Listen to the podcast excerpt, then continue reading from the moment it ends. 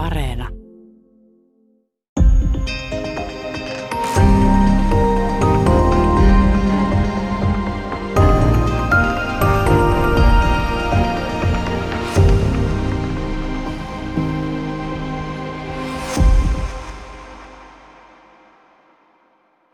Hyvää päivää. Täällä on tänään vieraana urheilutoimittaja Mikko Knuuttila. Me puhutaan Kiinan tiestä urheilun supervallaksi, otsikolla Suuri harppaus huipulle.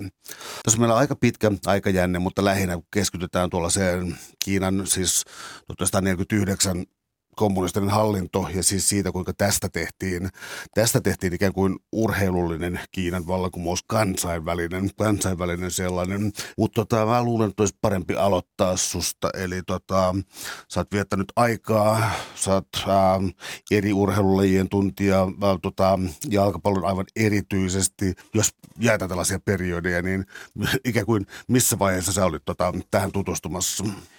Kiinan kiinnostus mulla alkoi siitä, kun mä 2008 olin Pekingin olympialaissa. Tai oikeastaan ennen sitä jo, kun sain kuulla, että minut sinne lähetetään toimittajan töihin te- töitä tekemään, niin sitten mä hankin kauhean läjän Kiinan kirjoja. Mä että mun täytyy nyt tuntea vähän maan historiaa ja yhteiskuntaa ennen kuin mä menen sinne kirjoittamaan yhtään mistään. Niin mä luin paljon, mutta sitten, sitten paikalle saavuttaa jotenkin se Kiinan mittakaava ja kaikki. Se kokemus jotenkin oli, oli niin kuin aivan järisyttävä että hämmästytti. Niin, mä, mulla oli ehkä erilainen käsitys Kiinasta, mitä se Peking silloin oli. Mä kuvittelin, kuvittelin niin kuin köyhempää ja ää, ehkä niin kuin tiukemmin siinä mielessä autoritääristä ja semmoista niin kuin kommunistista maata kuin mitä silloin, silloin kohtasin siellä. Ja sitten siihen kiinnostus jäi elämään ja sitten mulla kävi hyvä tuuri 2017 vuonna pääsin HS-säätiön stipendiaattina. Heillä on tämmöisiä toimittajastipendejä pääsin Fudenin yliopistoon Shanghaiin opiskelemaan vuodeksi, missä sitten pääsin olemaan mukana tämmöisessä Chinese Society maisteriohjelmassa, jossa sitten katsottiin Kiinan yhteiskuntaa taas eri kanteelta. Ja se kokemus sitten sai mut jotenkin ajattelemaan, että miten, tämä, miten Kiinan yhteiskuntakehitys on vaikuttanut urheiluun ja miten se, millaista Kiinan urheilu oikein on ja miten yhteiskunta liittyy siihen ja historia liittyy siihen. Niin siitä sitten syntyi idea tästä kirjasta ja sitten se kirjan idea onneksi kiinnosti useampaa kustantajaa ja pääsin sitten valitsemaan, että kenen kanssa haluan tehdä yhteistyötä, niin siinä kävi siinä mielessä oikein onnellista. Oliko mitään sellaista, joka kävi välittömästi ilmi siellä, siis siellä opiskellessa ja siellä ollen? Mä tarkoitan sitä, että siis erilainen itsestään hyvy, niin huolen pitäminen on aika näkyvä oikeastaan kaupunkialueella. Mä puhun siis ihan lenkkeilyistä, erilaisista treeneistä, mitä on, tällaisesta niin kuin, joka vielä 50 vuotta sitten oli amerikkalaista jossain määrin. Ää, näkyykö siellä ikään kuin opiskelu- ja muista tällaisissa piireissä urheilu samanlaisena kuin länsimaissa? No siis Kiinan urheilussa on niin kuin ajatellaan länsimaisia kehityksiä tämmöistä urheiluseuroista ja tämmöistä porukoista, jotka harrastaa urheilua, tämmöistä niin kuin, niin kuin mäkin olen täällä Suomessa käyn pelaamassa useammassa harrasteporukassa ja sitten on pelannut sarja jalkapalloa ja muuta. Niin tavallaan tällaista urheilua ei niinkään ole että se tavallaan tämmöinen urheilu on niin kuin tiukasti siinä eliitissä tai sitten on tällaista niin kuin vaan ö, semmoista yksityispuuhailua. Että tämmöinen niin kuin välitaso puuttuu sitten kokonaan. Ja se jotenkin, yllätti, kun mä esimerkiksi halusin ryhtyä harrastamaan urheilua. Ja sitten mitä löytyi sitten sieltä, niin oli sitten tällaisia niin kuin, länsimaisten ekspatriottien joukkueita, missä pääsi pelaamaan jalkapalloa ja pelasi jopa salibändyä siellä. Mutta sitten niin kuin tämmöisten tavallisten kiinalaisten kohtaaminen tällaisessa niin kuin harrasteurheilussa oli, oli niin kuin tosi harvinaista. Pelasin jalkapalloa yliopistosarjassa ja sielläkin oli tavallaan tiukka segregaatio, että ulkomaalaisilla oli oma joukkue ja meitä, meitä ei päästä tavallaan siihen yliopiston viralliseen joukkueeseen mukaan onko kyse tästä ilmiöstä, missä sä sivuat kirjassa monta kertaa sellaista ilmiötä tällä tavalla, että on pyritty Kiinassa urheilua johtamaan hyvin hierarkisesti, että ikään kuin tällaisena pyramidin rakenteena, ikään kuin, joka tarkoittaa sitten käytännössä sitä, että rahat menee huippuurheiluun, mutta eikö urheilullisuus, tai niin kuin niin urheilullisuus muuten ole siellä sitten samalla tavalla näkyvissä? No on toki, että siinä miettii sitä, että millä, millä tavalla kiinalaiset viettää vapaa-aikaansa, että mä asun Shanghaissa – ihan tavallisessa asuinlähiössä. Ja siellä paikalliset aukiot niin valtas tämmöiset vanhojen rouvien tanssiporukat. Aina joka ilta ilmestyi niin useampi porukka tanssimaan. Tota, heillä oli kai, oma kaiutin mukana ja joku näytti liikkeitä ja muut teki perässä. Ja sitten mä kävin juoksemassa paikallisella, paikallisen yliopiston tota, juoksuradalla ja sitä kiersi sitten kaikenikäiset ihmiset. Kukin tavallaan, osa käveli, osa juoksi farkuissa ja kauluspaidoissa tosi moni käveli se rataa takaperin, koska se ajatellaan olevan terveellistä ja niin edelleen. Tämmöistä niin rohjuuritason tämmöistä itsestään huolta, huolta pitämistä kyllä näkyy paljon.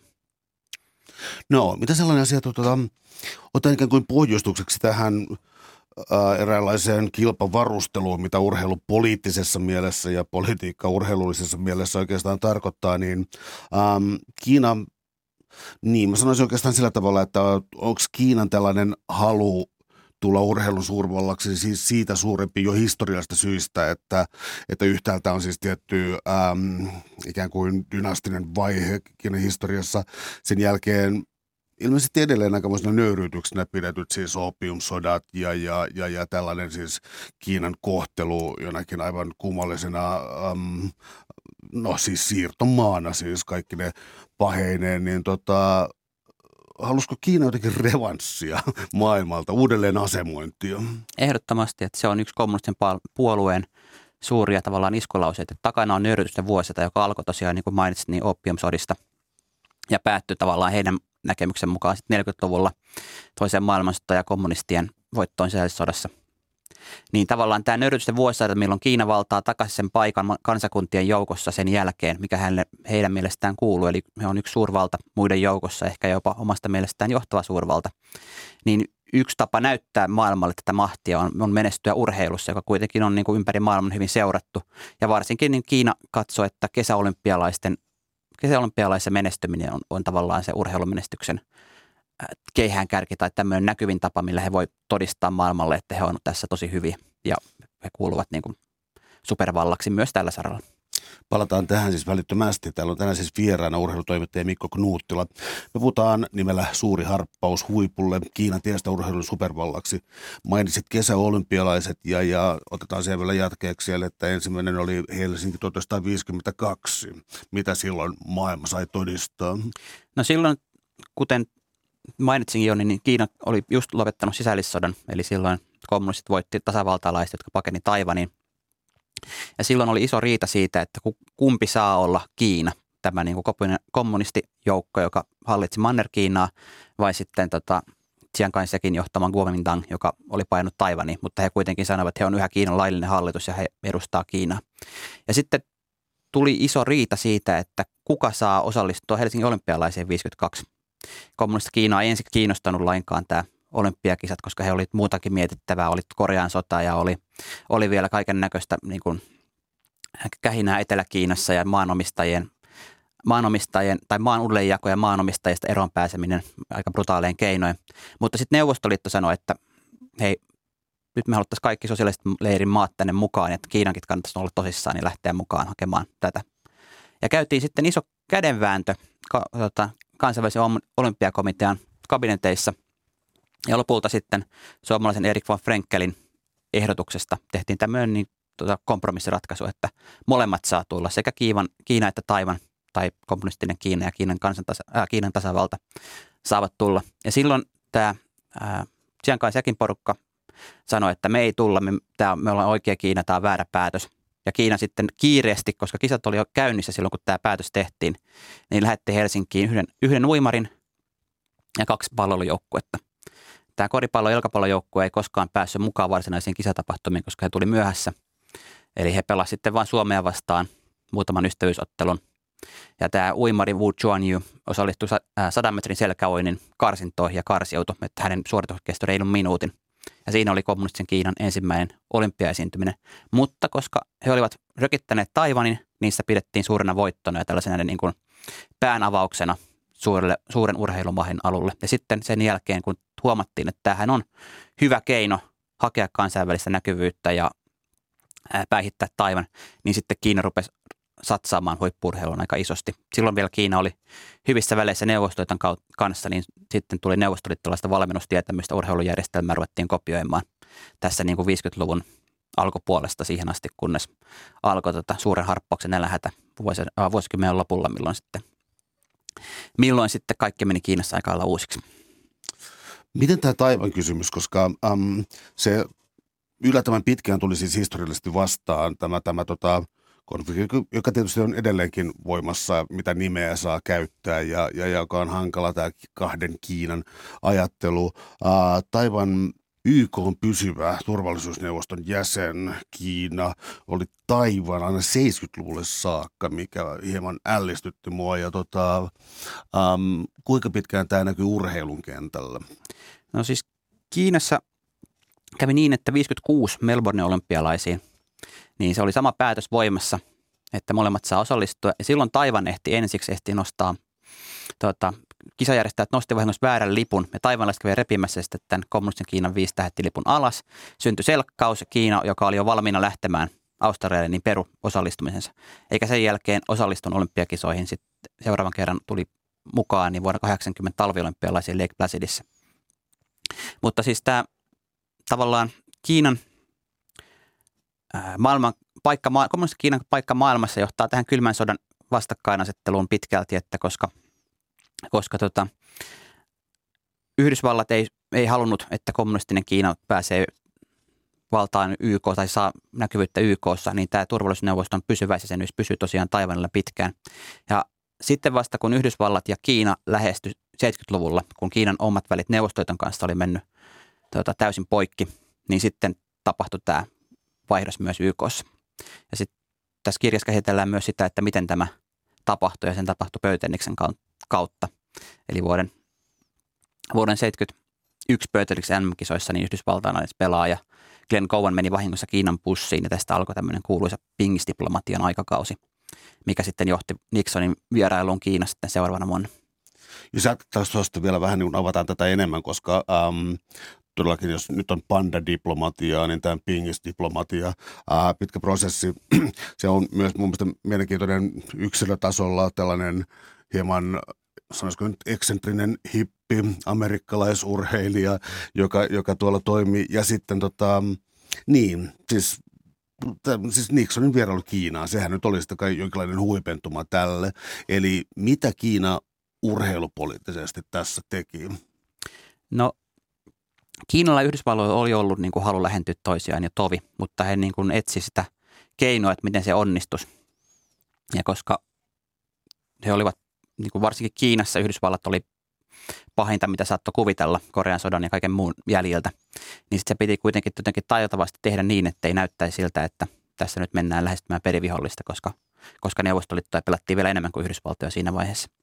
Niin sitten Vuonna 1971 tosiaan kävi tämmöinen onnenpotku, eli Glenn Gowan-niminen 18-vuotias amerikkalainen pöytänispelaaja eksy Kiinan bussiin ja rupesi pitämään siellä puhetta, missä hän sanoi, että on tämmöinen uudenlainen amerikkalainen ja hän ei, hän ei ole samaa mieltä kuin maanhallinto ja niin edelleen. Ja kiinalaiset oli tosi varovaisia alkuun, koska, koska miettii Kiinaa silloin kulttuurivallankumouksen aikoihin, niin veljeleminen amerikkalaisten kanssa, että myös vakoajaksi leimaantuminen oli suorastaan niin kuolemantuomio, että joudut vainotuksi, kun niin teit ja saatoit päästä hengessä. Ainakin elämä oli erittäin epämukavaa monta vuotta sen jälkeen.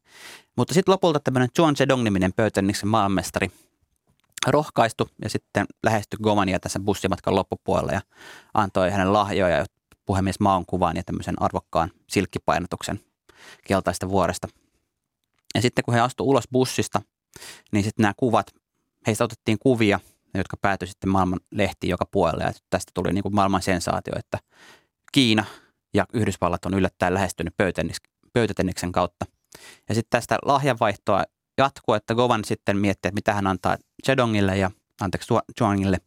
Ja, tota, ja sitten seuraavana päivänä hän sitten lahjoitti omat lahjansa tälle kiinalaiselle ja taas otettiin valokuvia. Ja Kiina sitten meni, sitä meni niin pitkälle, että Maon piti antaa se käsky, että kutsukaa yhdysvaltalaiset Kiinaan. Ja se tapahtui viime hetkellä just ennen juuri ennen kisojen päättämistä. Ja sitten, koska Yhdysvalloissa tiedostettiin tämä, että tämä on niin kuin tärkeä tapa päästä avaamaan jonkinnäköinen kanava Kiinaan, niin sitten yhdysvaltalaiset diplomaat teki kaikkensa, että nämä Kiinan, ää, pöytänispelaajat pystyivät matkustamaan sinne. Muun muassa jopa paikallinen lähetystö toimi niinkin omaloitteisesti, että heidän passistaan ylös sellaiset kohdat, missä kiellettiin matkustaminen Kiinan kansantasavaltaan. He saavat mennä.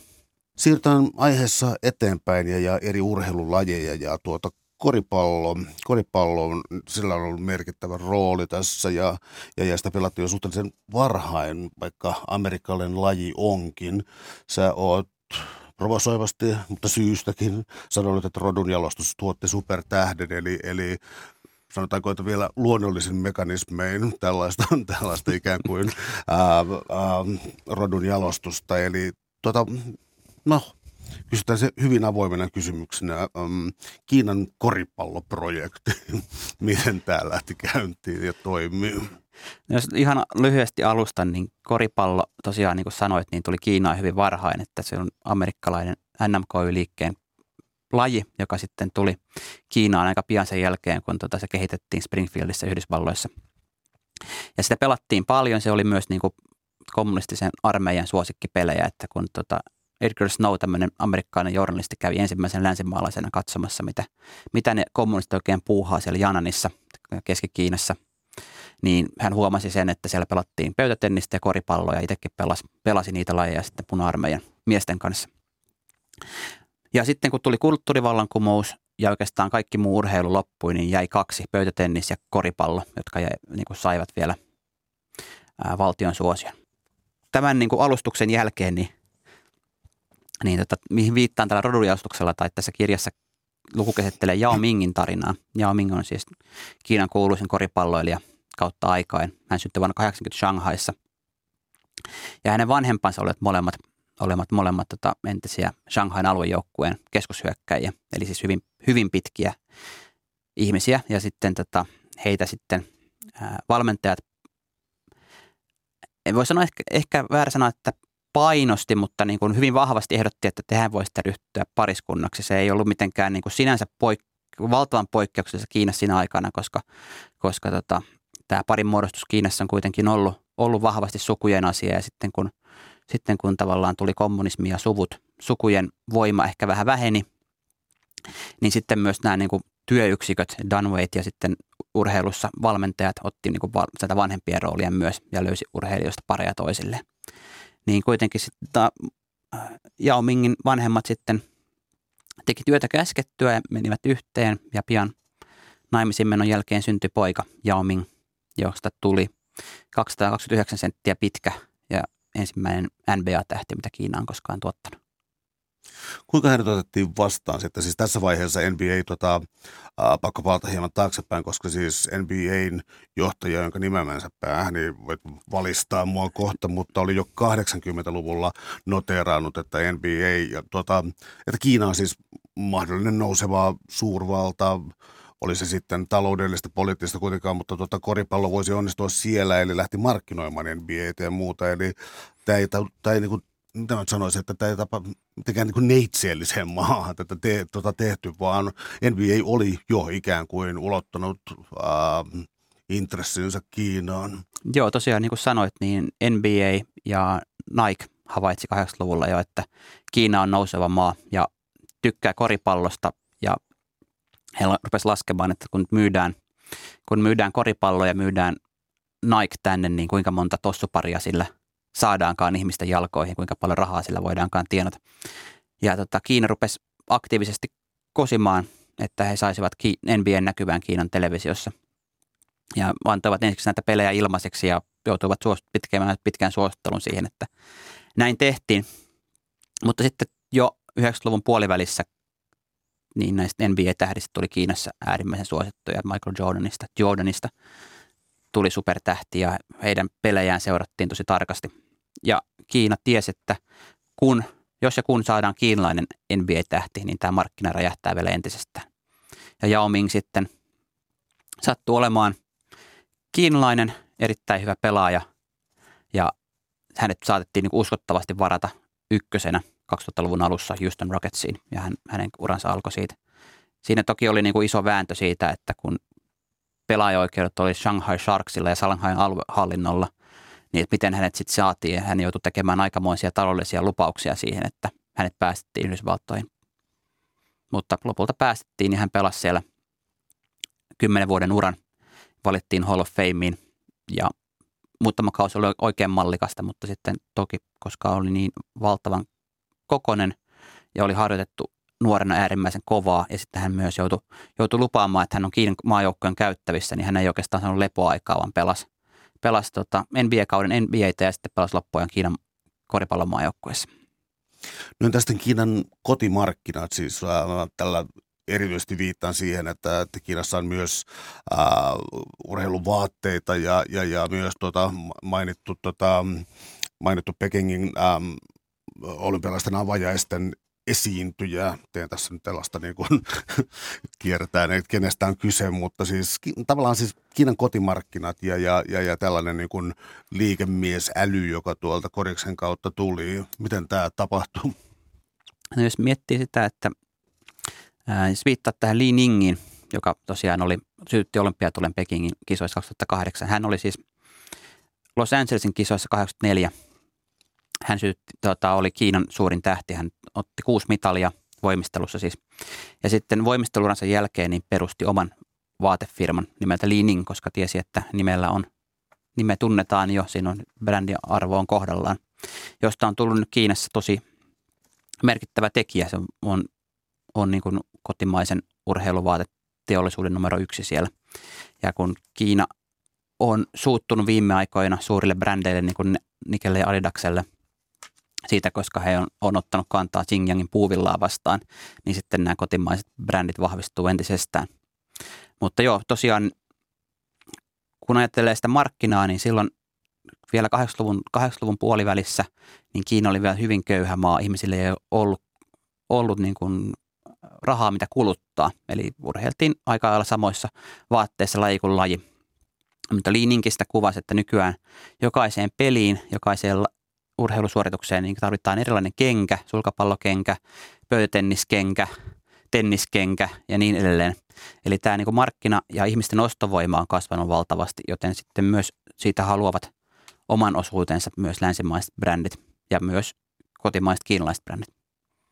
Täällä on tänään siis vieraana urheilutoimittaja Mikko Knuuttila. Me puhutaan Kiinan tiestä urheilun supervallaksi. Um, tässä on paljon synkkiä sävyjä myös tässä kirjassa, eli tota, pitäisi varmaankin käydä vähän läpi tota, erilaisia siis urheiluoppilaitoksia, ja, ja sitten mä teen vähän tällaista johdattelevaa kysymystä, mutta niin, minkälaisia olosuhteita siellä oli, minkälaisia valmennusteknologioita siellä oli, ja, ja sitten ehkä niin kuin tylyimpänä, että kaikki eivät pääse huipulle, mitä niille tehtiin, jotka eivät päässeet huipulle.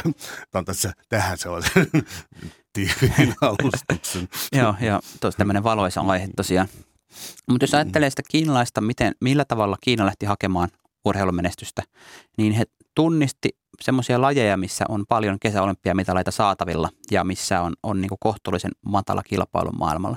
Ja sitten ideana oli se, että sitten kerätään urheilullisesti lahjakkaita nuoria, kenet siihen, sopi, siihen lajiin sopivia nuoria, iso määrä harjoittelemaan lapsuudesta lähtien ammattimaisesti urheiluoppilaitoksiin sillä ajatuksella, että täältä, tätä kautta saadaan se yksi tai kaksi urheilijaa, jotka voittaa mitaleja olympiakisoissa.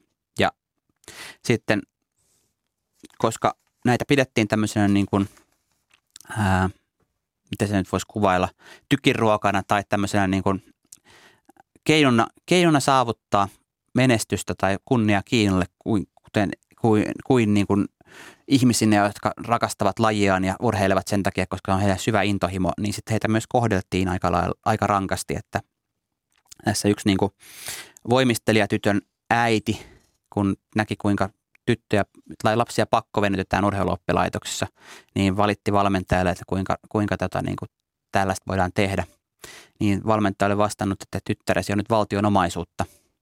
Ja sitten heitä urheilijoita kohdeltiin hyvin pitkälti tällä tavalla, varsinkin silloin urheilu, tavallaan tämän urheilumenestyksen janoamisen alkuvuosina, milloin, milloin tota, ei, to, oli enemmän tätä porukkaa, mitä saatto niihin haluta, koska Kiina oli vielä hyvin köyhä ja se tar- tarkoitti sitä, että näissä urheiluoppilaitoksissa kuitenkin sai ruokaa ja katon, katon pään päälle ja niin edelleen niin silloin nämä metodit saattoi olla hyvin karuja. Ja jos, jos ei menestynyt tai menestyy vain niin kuin kohtuullisella tavalla, niin sitten kun ura päättyi, niin putosi tosi nopeasti tyhjän päälle, koska siellä keskityttiin, vaikka ne oli niin kuin, piti olla myös kouluja, missä näitä lapsia koulutaan, mutta se ei ollut suinkaan prioriteetti, vaan heitä niin kuin treenautettiin viikosta, kuukaudesta, vuodesta toiseen niin kuin ammattiurheilijan tavoin. Ja sitten se teki aika monen näiden opiskelijoiden kropalle aika pahaa. Eli sieltä, sieltä sitten ne, jotka pullahti ulos ilman olympiakultaa tai ilman maailmanmestaruutta tai ilman Aasian kisojen mestaruutta, niin he huomasivat, että he on 20 30 niin urheiluuran aika rampauttamia ihmisiä, joille ei ole juurikaan niin kuin modernissa yhteiskunnassa vaadittavia tietoja tai taitoja. Eli he sitten päätyi köyhyyteen. Että Kiinan itsekin on tehnyt, tai Kiinan urheiluhallinto on tehnyt sellaisia tutkimuksia, missä, missä niin kuin lasketaan, että on satoja tuhansia entisiä urheilijoita, joista niin kuin valtaosa elää köyhyydessä urheiluran jälkeen. Uh, mua on aina ihmetyttänyt siis Kiinassa sellainen asia, että tota, vaikka kuri on ollut joskus tiukkaa, siis tietysti joskus niin kuin aivan ääri, äärihirveää, niin tota, jollakin lailla, tota, jollakin lailla niin kuin kansalaisilla tuntuu olevan jonkinlainen oikeus valittaa tai jotain tällaista. Mä tarkoitan, että nämä syrjään jääneet urheilijat ilman koulutusta, ilman rahaa, yksi kerjäämässä rahaa Pekingin metrossa ja, ja, ja siis tämän kaltaisia asioita, niin tieto kuitenkin kulkee ja, ja niin kuin siihen se kantautuu päättäjienkin korviin ja suhtautuu. Tämä on jännä juttu kiinalaisessa mm, demokratiassa. No Kiinan järjestelmässä tavallaan niin kuin on kritiikillä on, on niin kuin sijansa ja paikkansa. että kun se keskittyy tämmöiseen niin kuin paikallistason tai yksilöiden tekemiin vääryyksiin, niin silloin niin kuin ne on hyvinkin julkisia asioita ja niistä voidaan mediassa raportoida. Mutta jos mennään niin kuin tähän ylätason asioihin, että ruvetaan sanomaan, että, tota, että, että on väärin, että kommunistinen puolue saa hallita tätä maata, niin silloin se kritiikki loppuu aika nopeasti. Eli kun se pysyy niin kuin tämmöisenä paikallisina nyhkytarinoina tai, tota, tai väärinkäytöksinä, jotka tulee julkisuuteen, niin silloin ne on – silloin ne on toki sellaisia asioita, mistä Kiinassa voi raportoida ja mitkä tosiaan päätyy kansalliseen ja kansainväliseenkin julkisuuteen. Niin kuin tässä mun kirjassa on monta tämmöistä urheilijakohtaloa, mitkä on sitten noussut Kiinassa uutisiksi ja jopa sitten kansainvälisiksi uutisiksi. Niin kuin yksi, yksi painonostaja nainen, joka, jolle syötettiin miessukupuolihormonia oman uransa aikaa niin paljon, että hän rupesi kasvamaan viikset ja hänestä tuli, hän ei voinut saada lapsia ja sitten – kun tämä asia tuli julki, niin sitten ruvettiin auttamaan häntä. Maksettiin, maksettiin niin kuin pesulla, missä hän pystyi auttamaan pienen yritystoiminnan ja maksettiin kauneusleikkauksia ja tällaisia asioita.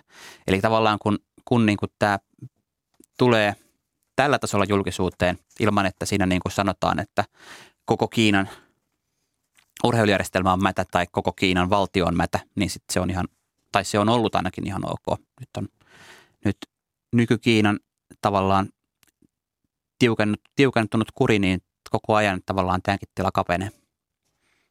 Otetaan yksi esimerkki. Tuota, tuota, tyyppi lähinnä poltti ketjussa tupakkaa ja, ja veti aikamoista, nyt sanoisi, hevostallia naisurheilijoille. Ja se nyt oli ainakin sellainen niin hyvin selkeä ruma kohta kiinalaisen urheilun historiassa. Eli tota, tässä jotenkin tuntuu yhdistyvän siis täysin sadistinen kuri ää, ja se, että ei ymmärretä ollenkaan, että urheilijan täytyisi myös jotenkin mm, palautua tai pitää huolta itsestään, rääkätään ruumista ja, ja sitten vielä erilaiset tota, doping-aineet ja muut. Eli ää, kertoisi tästä tehtaasta vähän. Joo, eli Ma Junren oli tota, tämmöinen itse oppinut juoksuvalmentaja, joka oli tota maatyöläisten poika ja jonka aikaisempi työkoulutuskuva oli muun muassa, hän oli kan, tota, Kiinan kansanvapautusarmeijan sotilas ja vanginvartija ollut aikaisemmin, ennen kuin hän tuli liikunnanopettaja ja sitä kautta hän kiinnostui juoksuvalmennuksesta Liaoningin maakunnassa Pohjois-Kiinassa. Ja hän keräsi, keräsi tota, tämmöisen naiskestävyysjuoksijoiden joukkoja, jota ruvettiin kutsumaan maan armeijaksi, koska siellä kuri oli, oli niin kuin armeijassa, että lyhyet naisille lyhyet tukat, ei meikkiä, saa pukeutua vaan verkkariasuihin. Mutta nämä, tämä maan armeijan jäsenet saavutti jo hämmästyttäviä tuloksia 90-luvun alussa. 93 tuota, maailmanmestaruuskilpailu Stuttgartissa he voitti, voitti niin kuin käytännössä kaiken mahdollisen. Ja sitten samana vuonna Kiinan kansallisissa kisoissa, jotka pidettiin sitten vielä, vielä tota, näiden Stuttgart-kisojen jälkeen, he löi kaikki maailmanennätykset kestävyysmatkoilla suurin piirtein, mitä lyötävissä oli, ja teki sen suurin osan vielä alkuerissä, missä yleensä silloin vaan hölkkäillään. Eli siis koko maailma kiinnostuu, että mikä, mikä tyyppi tämä maa oikein on ja miten nämä saavutukset on, on saatu aikaiseksi. Ja maa oli, oli tota, aika karismaattinen, tämmöinen niin kuin helppoheikki-tyyppi sen niin kuin kurin pitämisen lisäksi. Ja hän rupesi kertomaan kaiken näköisiä juttuja, kuinka hän on kehittänyt tämmöisen palautusjuoman kiinalaisen lääketieteen avulla ja juottaa, TV-kamerat pääs katsomaan, kuinka tämä maa katkoo kilpikonnilta päitä ja kaataa veret mukeihin ja panee urheilijat juomaan, koska se auttaa palautumisessa ja niin edelleen. Mutta tota, hyvin nopeasti tämä sitten tämä maan armeija kaatui sitten siihen, että koska he menestyivät Stuttgartissa ja menesty kansainvälisesti, niin he rupesivat tienaamaan rahaa. Nämä urheilijat oli tosi köyhistä oloista. Ne olivat niin kuin, ää, asunut mutat, mudasta tehdyissä hökkeleissä ja muuta silloin Kiinassa 70-luvun, 70-luvun ja 80-luvun Kiinassa, milloin niin kuin maaseudulla missä kasvaminen oli kuin, kuin, niin kuin, tai silloin Kiina oli vielä kolmatta maailmaa, varsinkin maaseudulla. Niin tota, he rupesivat sanomaan, että hei, meillekin kuuluu osa tästä rahasta ja näistä tota, palkintoautoista, mitä he esimerkiksi oli saanut Stuttgartin kisoista, niin maailmanmestaruudesta tai Mercedes-Benzin. Ja nämä maan armeijan joukkoja oli voittanut kolme sellaista, jotka maa kaikki omia. Yhden niistä kolaroi rusinaksi heti melkein suurin piirtein kisojen jälkeen. Niin sitten tota, nämä urheilijat ilmoitti, että nyt riitti. Ja maa, maa kaikki pihalle ja keräs uuden porukan, joka sitten vielä 90-luvun puolivälin jälkeen niin väläytteli, että siellä oli maa, heidän, hänen valmentamansa juoksijat juoksi maailmanennätyksiä, mutta tarina päättyi sitten tuota, 2000 Sydneyn olympiakisojen alla, koska silloin Peking havitteli olympiakisoja ja Kiina teki, tätä ei ole koskaan niin kuin virallisesti kerrottu julkisesti, mutta Kiina pudotti omasta olympiajoukkueestaan tosi ison joukon urheilijoita, koska käy, ilmeisesti Kiina oli teettänyt sisäisiä doping-testejä, koska silloin epohormonin, ää, eli veri, veri, tota, veridopingin paljastava testi oli juuri tullut ja sitten selvisi, että aika moni näistä urheilijoista oli käyttänyt EPO eikä heitä voitu lähettää kisoihin. Ja silloin nämä maan urheilijat, tämä uusi, uusi armeija putosi ja maa, maan tavallaan maine meni. Hän vielä hetken ponnahti julkisuuteen 2000-luvun alussa. Hän oli mukana MM-kisoissa Edmontonissa, mutta sitten sen jälkeen hän siirtyi kasvattamaan koiria ja tuli erittäin menestyneeksi siinä, että hän oli Tiibetin, Kiinan Tiibetin mastiffien kasvatusyrityksen puheenjohtaja niin että nämä koirat ei pannu, pannu hänelle hanttiin samalla tavalla kuin naista.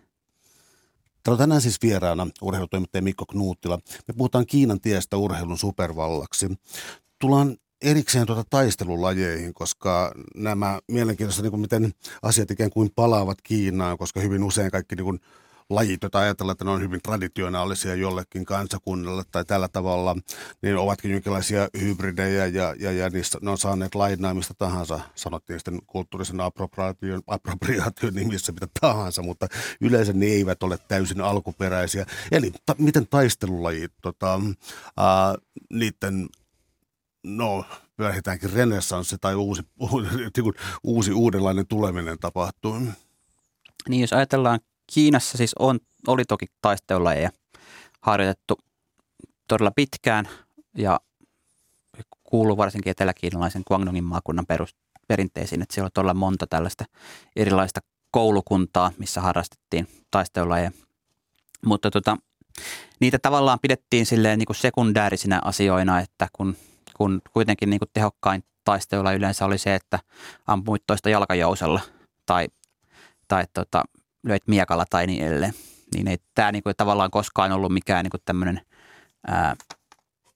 se tavallaan niinku ei kuulunut osaksi tällaista sotilaallista koulutusta tai muuta. Mutta sitten oikeastaan hongkongilaisen populaarikulttuurin läpilyönti toi niinku tämän perinteen uudelleen, uudelleen tota, muotiin Hongkongissa toisen maailmansodan jälkeen – minne Hongkongin oli painut kaikki Kiinan elokuvan tekijät Shanghaista, koska kommunistinen elokuvateollisuus ei heille tarjonnut hirveästi mahdollisuuksia ja tarjosi myös joillekin, olisi varmaan tarjonnut mahdollisuus päästä hengestään. Niin Hongkongissa ruvettiin tekemään taistelulajielokuvia ja sattui käymään niin, että siellä oli tämmöinen valovoimainen kung fu tähti, Bruce Lee, joka oli, joka oli tota, 60-luvun viettänyt Amerikassa, siellä Hollywoodissa yrittänyt ää, näyttöjen uraa ja olikin päässyt tämmöiseen ää, tota, kakkosmiehen rooliin yhdessä tämmöisessä seikkailusarjassa ja samalla opettanut Hollywoodin tähdille kung fua, joka itse oli sitten oppinut, oppinut omalta mestariltaan Ip Manilta, joka oli, joka oli sitten taas tämän niin kuin, yhden näistä Guangdongin, Guangdongin monista traditioista niin Wing Chunin niin, tota, mestari. Mutta kuitenkin tota, Bruce Lee oli sitten käsitys siitä, että miltä tämän elokuva Kung Fu pitäisi näyttää. Ja koska hän teki ensinnäkin kolme valtavan suosittua elokuvaa ja sitten sattui niin kuin kuolemaan vielä erittäin dramaattisesti, niin hänen niin kuin tämmöinen legendansa nousi länsimaissa ihan valtavalle tasolle. Ja sitten kun Kiina avautui maan kuoltua, niin hongkongilaiset elokuvan tekijät halusivat tekemään elokuvia Shaolinin temppelistä, joka oli sitten niin kuin tämä myyttinen Kiinan kung fu lähtökohta. Ja sitten tavallaan sitä kautta tämä Shaolinin kung fu nousi uuteen kukuistukseen. Kulttuurivallankumouksen jälkeen siellä oli kolme munkkia. Ja sitten kun tehtiin ensimmäinen Shaolin temppeli-elokuva kiinalais, kiinalais-hongkongilaisena yhteistyönä 20-luvun alussa, niin sitten tapahtui niin, että se elokuva tuli, siitä tuli jättihetti Manner-Kiinassa ja tuhannet nuoret halusivat lähteä Shaolinin temppeihin opiskelemaan kungfua. Ja koska siihen yhtäkkiä räjähti tämmöinen kysyntä, niin silloin vapautunut markkinatalous myös sitä, että sinne luostarin liepeille perustettiin kauhean määrä kungfu-kouluja ja sitten myös tämmöisiä paikkoja, mistä nämä kungfu-koululaiset ja tota, Shaolinin vaeltavat kungfu-turistit saattoi sitten ostaa pikaruokaa ja kungfu-memorabiliaa ja kaikkia tällaista. Mutta tavallaan tämä niinku kiersi tämmöisen niinku länsimaalais, länsimaalais populaarikulttuurin kautta hongkongilais kiinalaiseksi populaarikulttuuriksi ja sitä kautta niin kuin koko Itä-Aasiaan ja koko maailmaan. Tullaan Pekingin olympialaisiin ja siihen, milloin tota, Kiinalla oli siis tota, ilmeisesti siis tarkoitus tehdä niin, että Kiina oli rikastunut kuitenkin tähän tullessa todella paljon. Urheilun oltiin satsattu ja, ja tätä pidettiin tällaisena tota, käytä termiä, että Kiina tulee kaapista, eli tota, näytti niin kuin tämän kaiken vaurautensa ja, ja, ja se, mikä heijastui myös esimerkiksi olympialaisten siis, ää, rakennuksissa, joita tehtiin siinä valtavassa, valtavassa muutoksessa. Um, onnistuko triumfi? Onnistui täysin. Kiina oli kultamitalla mitattuna, mitattuna siis Pekingin kisojen paras maa, voitti mitalitaulukon, löi USAan, mikä nyt on valtava saavutus kesäolympialaisten mitaleista puhuttaessa. Ja myöskin niin kuin onnistui avajaisillaan ja kaikella sillä, niin kuin, mitä sen kisojen ympärillä oli, niin näyttämään todella modernilta ja todella rikkaalta ja kehittyvältä ja dynaamiselta maalta. Ja tota, miettii sitä, että Deng Xiaoping, joka oli siis lyhyen valtataistelun jälkeen, hänestä tuli Kiinan hallitsija maan jälkeen, niin hänen, hänelle pannaan, hänen niminsä pannaan tämmöisiä sanontoja, joista – Yksi kuuluisa on se, että piilota voimasi ja odota aikaasi. Eli Kiinan piti vaurastua tämän markkinatalouden tai talouden vapauttamisen avulla. Ei kannattanut liikaa lähteä leventelemään et, ja rehe, tota, rehentelemään, että etteikö niin kuin sitten ruvettaisi pelkäämään ja huomaamaan ja panemaan kuriin tätä Kiinan nousua. Niin sitten tavallaan 2008, kun tämä olympiahanke onnistui niin loistavasti, niin Kiina se tavallaan saattoi tulla kaapista ja sanoa, että me olemme supervalta ja meitä täytyy nyt kunnioittaa ja pelätä ja antaa niin kuin meille se meille kuuluva paikka maailmassa. Ja sen jälkeen ää, Kiinan tavallaan diplomaattinen kansainvälinen linja on, on muuttunut paljon ja myös niin kuin ehkä se tapa, millä he kohtelee omia toisinajattelijoitaan ja vähemmistökansojaan ja nyt niin kuin viimeisimpänä Hongkongia. Nyt varmaan täytyy tota tähän jäädä, koska sä oot myös tota, sä oot pari kertaa niin aiemmin tässä jo maininnut sen, että, tota, että aivan viime vuosina on käynyt jotakin, jokin muutos, sulkeutuminen, vetäytyminen, jotain tämän kaltaisia termejä sä oot käyttänyt. Ja sitten tämä todellakin siis, miten tota, uiguurit Hongkongin, mm, no siis demokratialiikkeen tukahduttaminen, uh, mitä on tekeillä, mitä tapahtuu?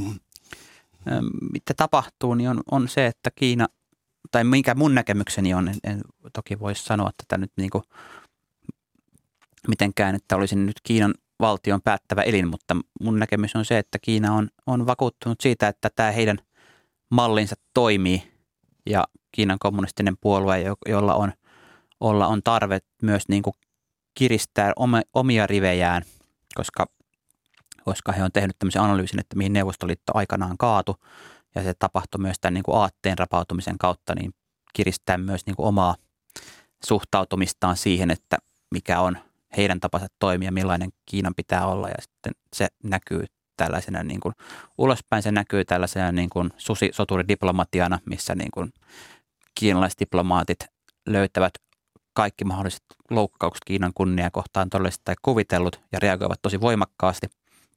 Ja sitten sisäisesti se näkyy sellaisena, että tavallaan tämä sananvapauden ja, ja tota, mielipiteen ilmaisun tila, mikä siellä niin kuin 2000-luvun alkuvuosina varsinkin oli niin kuin huomattavasti suurempi, on kaventunut koko ajan ja niin kuin nettikontrolli tiivistyy päivä päivältä.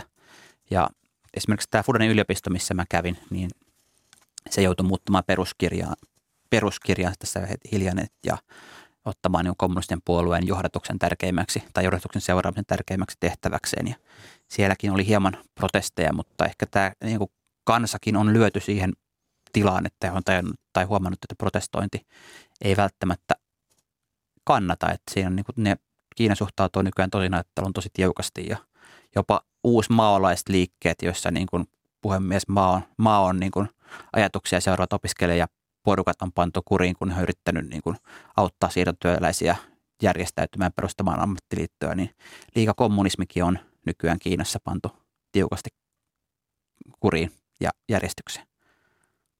Uh, miten tämä näkyy esimerkiksi urheilutapahtumia, kansainvälisiin urheilutapahtumiin osallistumista? Onko, onko Kiinasta onko se ikään kuin alttiimpi vetäytymään pois jostain? Alkaako kenties joku uusi boikottien aikakausi vai onko urheilu niin suuri juttu, että boikotti on vanha väline tai sellainen? No mä kerron ihan tuoreen esimerkin tältä päivältä. Okay. Tota, Boston Celticillä on tämmöinen turkkilainen keskushyökkäjä kuin Eres Kanter – jolla on, joka on muun muassa ottanut tiukasti kantaa Erdoganin hallintoa vastaan aikaisemmin. Hän julkaisi, julkaisi tuota Twitterissä videon, missä hän ilmoitti tukevansa Tiibetin vapausliikettä ja sanoi Xi Jinpingia diktaattoriksi ja nyt pelasivat, pelasivat tuota pelin New York Knicksia vastaan NBAn avausottelun. Ja hänellä oli kengissä tämmöiset, kenkiin oli suunnitellut tämmöiset Tiibetin vapautus ää, tai Tiibet, Tiibet-aiheiset kengät. Niin tota, Tencent, joka on mun myös, myös Suomessa tunnettu yhtiö, mikä striimaa näitä pelejä Kiinassa, niin kaikki Boston Celticin pelit hävisi striimauspalvelusta. Enes Kanterin nimeä ei enää löydy Kiinan internetistä ja, ja tuota, Kiinan, Kiinan suurin Boston Celtics fanisivusto, jolla on yli 600 000 seuraajaa Weibossa, joka on Kiinan, Kiinan sosiaalinen media tai yksi Kiinan sosiaalista medioista, niin lopetti, ilmoitti, että he ei enää he lopettaa toimintansa, että ei, ei enää fanita Celticsia tämä on niin kuin tavallaan se, mitä tapahtuu, kun, kun Kiina suuttuu jollekin urheilulajille tai urheilijalle. He ei, ei niin kuin protestoi sillä tavalla, että he ilmoittaisivat, että nyt me vetäydymme kaikesta kansainvälisestä koripallosta, vaan ne sulkevat omat markkinansa ja sanovat, että, että niin kuin, jos tämä meidän epäkunnioittava käytös meitä kohtaan jatkuu, niin sitten kiinalainen kuluttaja vie tota, remimpiinsä muualle. Kovaa peliä tuokin. Täällä on tänään siis vieraana urheilutoimittaja Mikko Knuuttila. Me puhutaan Kiinan tiestä urheilun supervallaksi. Voisi tässä vielä tota, mennä sellaisen asian kuin kuningas jalkapallo. Eli tota, jalkapallo oikeastaan toimii mun mielestä hyvin sun kirjassa, ei pelkästään vertauksena tai analogiana tai sellaisena, vaan niin esimerkkinä siitä, minkälaista hankaluutta voi olla, kun jos ikään kuin yhteiskunnassa ei ole sellaista kansalaisyhteiskuntaa, kansalaisjärjestöjä ja siis tämän kaltaisia asioita. Eli siis, eli niin kuin asian nimeät, niin äm, miksi Kiinan miehet eivät pärjää maailman suosituimmassa lajissa, joka tietenkin on jalkapallo?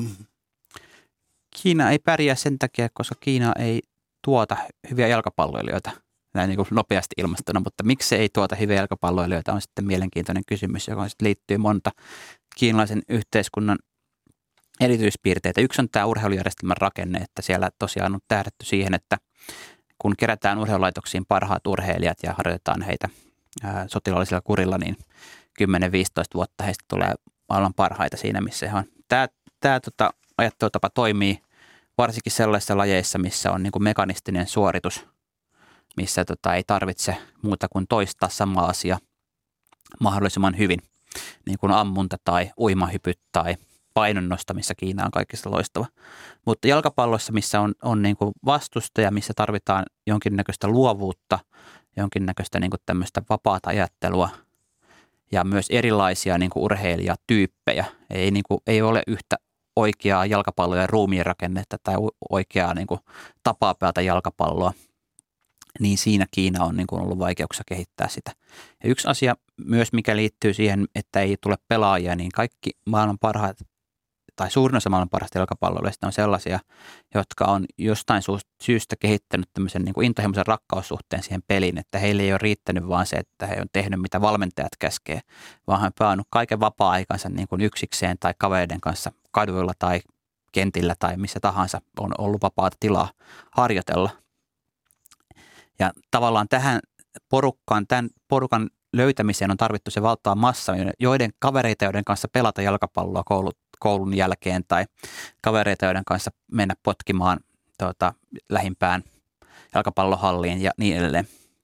Ja kun Kiinassa ei ole tätä niin kuin ruohonjuuritason jalkapallojoukkuetta tai liikuntaa niin, niin paljon tai juuri lainkaan, niin sitten tätä niin kuin kriittistä pelaajamassaakaan ei ole päässyt syntymään, mistä sitten nämä niin kuin jalkapalloon intohimoisesti rakastuvat lajin tähdet voivat syntyä. Ja sitten vielä, jos mietitään sitä, että tuetaan ihan vaan miettimään, että Kiinassa ei ole ollut hirveästi jalkapallokenttiäkään, missä pelata. Tai yhden lapsen politiikan voimaantulon jälkeen, niin lapsilla ei ole ollut hirveästi aikaa harrastaa jalkapalloa, koska vanhemmat on sitä mieltä, että varsinkin siis keskiluokkaiset vanhemmat, sitä mieltä, että vasten täytyy koulupäivän jälkeen mennä ottamaan yksityistunteja, että he pärjäävät paremmin koulussa, pääsevät parempaan yliopistoon, jotta he saavat hyvän työpaikan, jotta he voivat sitten tulevaisuudessa elättää sekä itsensä että ikääntyvät vanhempansa että oman perheensä. No miten Kiina on sitten panostanut tähän, koska tota, en nyt näe muistiinpanoista tarkkaan, mutta minulla on muistikuva, että Shanghaissa asui jopa 25 miljoonaa ihmistä ja, ja, ja löytyykö sieltä jotain tuhat juniorijalkapalloilijaa, siis tällaisesta epäsuhdasta kuitenkin puhutaan, eli voiko sitä rakentaa ikään kuin hierarkisesti ylhäältä päin?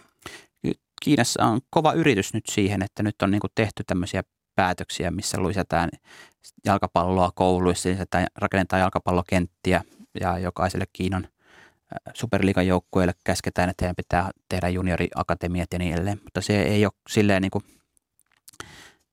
siellä ensin tarvitaan se jalkapallokulttuuri ja, ja me, tavallaan tämmöinen pyramiidi, missä on, on niin kuin liikat kohdillaan ja niin edelleen. Ja se vie kymmeniä vuosia. että niin kuin nyt Kiina on yrittänyt tämmöistä oikotietä myös sillä, että he on etsinyt kiinalaisjuurisia pelaajia ympäri maailmaa. Että nykyisessä Kiinan maajoukkoissa pelaa tämmöinen Niko Jennaris niminen kaveri, jonka äiti on äidin, isä, äidin juuret on Etelä-Kiinassa, isä on englannin kyproslainen Arsenalin junioripelaaja. Ja hän on myös kansallistanut monta brasilialaista pelaajaa, jotka pelaa maajoukkueessa, mutta, mutta sekään ei ole niin kuin auttanut heitä nyt näissä nykyisissä M-karsinnoissa, eli Katarissa 22 hyvin, hyvin, hyvin todennäköisesti ei nähdä Kiinan jalkapallomaajoukkuetta. Mutta, mutta siis, koska Kiina satsaa nyt tähän jalkapallomenestyksen parantamiseen valtavasti rahaa, resursseja ja, ja tota, se on myös lähellä Xi Jinpingin sydäntä. Hän tähän niin kuin aina kuvaillaan jalkapallofaniksi, kun etsitään niin kuin jotain, jotain niin kuin muutakin kuin poliittinen ura kertoa hänen taustastaan. Ja hän on usein vierailullaan ympäri maailmaa niin kuin mielellään käynyt stadionilla poseerannut huippujalkapalloiden kanssa. Niin myös tämä niin kuin varmasti lisää Kiinan intoa panostaa jalkapalloon. Tosin nyt, nyt Kiinan superliigassa on, on tota, näiden, tota, ää, koska nämä suuryritykset on, on halunnut hakea poliittista tai suosio, poliittista suosiota sillä tavalla, että he on panostanut jalkapalloon. Niin nythän on, on kovasti jul- uutisoitu Evergrande-yrityksen ongelmista. He omistaa yhden Kiinan suosituimmista tai, tai, ja menestyneimmistä seuroista Guangzhou FCin, entinen Guangzhou Evergrande – niin nyt mietitään sitä, että miten käy, miten käy tämän seuran. Ja tämmöinen Suning, Kiinan, kiinalainen elektroniikka, elektroniikan vähemmistö myynti, tai toi, ää, mikä se on oikea termi, siis elektroniikkakauppa, niin tota, omisti Jiangsu Suning-nimisen joukkueen, joka voitti Kiinan viimeisimmän mestaruuden, mutta se joutui panemaan joukkueen nurin, koska Suning yritys joutui valtaviin vaikeuksiin. Että tämä niin kuin myös tämä rakenne se, että nämä joukkueet ei tuota rahaa Kiinan liigassa, vaan ne on niin kuin näiden ää, suuryritysten, jotka haluavat näyttää hyvältä poliittisten johtajien silmissä, niin niiden, niiden leikikaluja niin johtaa myös siihen, että niin kuin tämä kiinalainen superliiga ja, ja liigajalkapallo on nyt vaikeuksissa.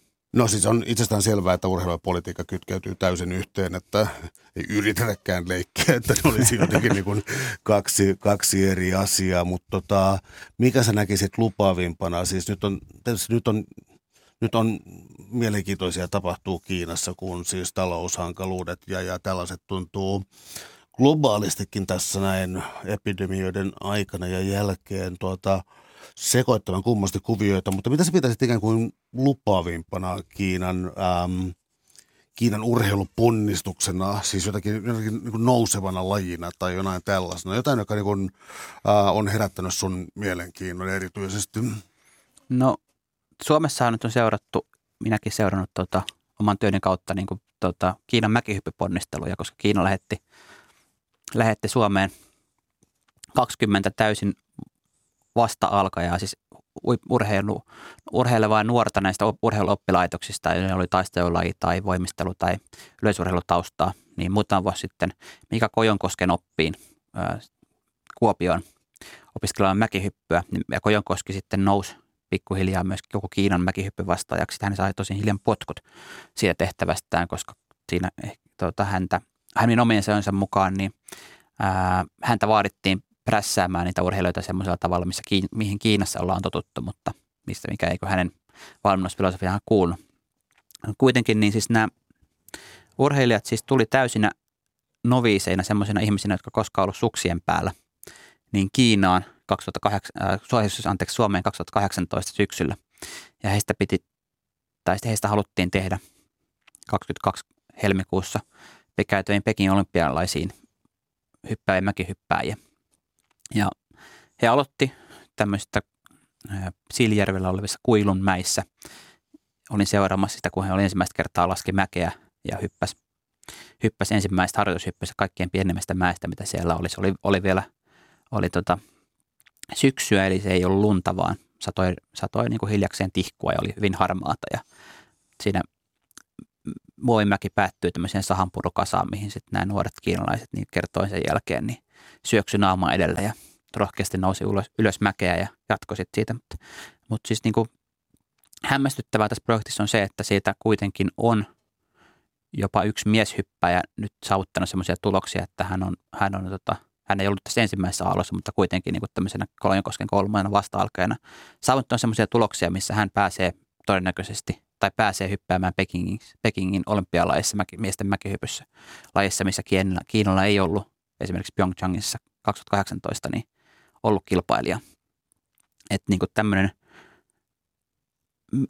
tavallaan pähkähullulta tuntuva valtiollinen satsaus siihen, että, että tota, nyt me tarvit, mielestämme kisat ja tarvitaan mäkihyppääjiä. Meillä ei ole mitään perinteitä mäkihypystä tai lajikulttuuria, mutta ei se mitään. Etetään 20 hyvää nuorta jostain ja palkataan paras ekspertti, mitä maailmasta irtoaa rahalla. Ja katsotaan neljä vuotta, mitä tapahtuu. Tämmöisiä hyviä kokemuksia heillä oli aikaisemmin. Kiina pärjää talvelajeista niin parhaiten freestylin hypyissä, eli siis freestyle-hiihdossa, missä lasketaan kova vauhtia semmoiseen hyppyriä ja tehdään voltteja ilmassa ja laskeudutaan. Eli käytännössä niin kuin siihen on pystytty kouluttamaan entisiä voimistelijoita, joiden niin kuin suksille, suksiosaaminen täytyy olla sitä, että lasketaan suoraan mäkeä ja hypätään korkealle, mutta se kehonhallinta ja voimistelutaidot on siinä kaikkein tärkeintä. Suuret kiitokset keskustelusta Mikko Knuuttila. Oli ilo. Kiitos kutsusta, oli tosi mukava olla mukana.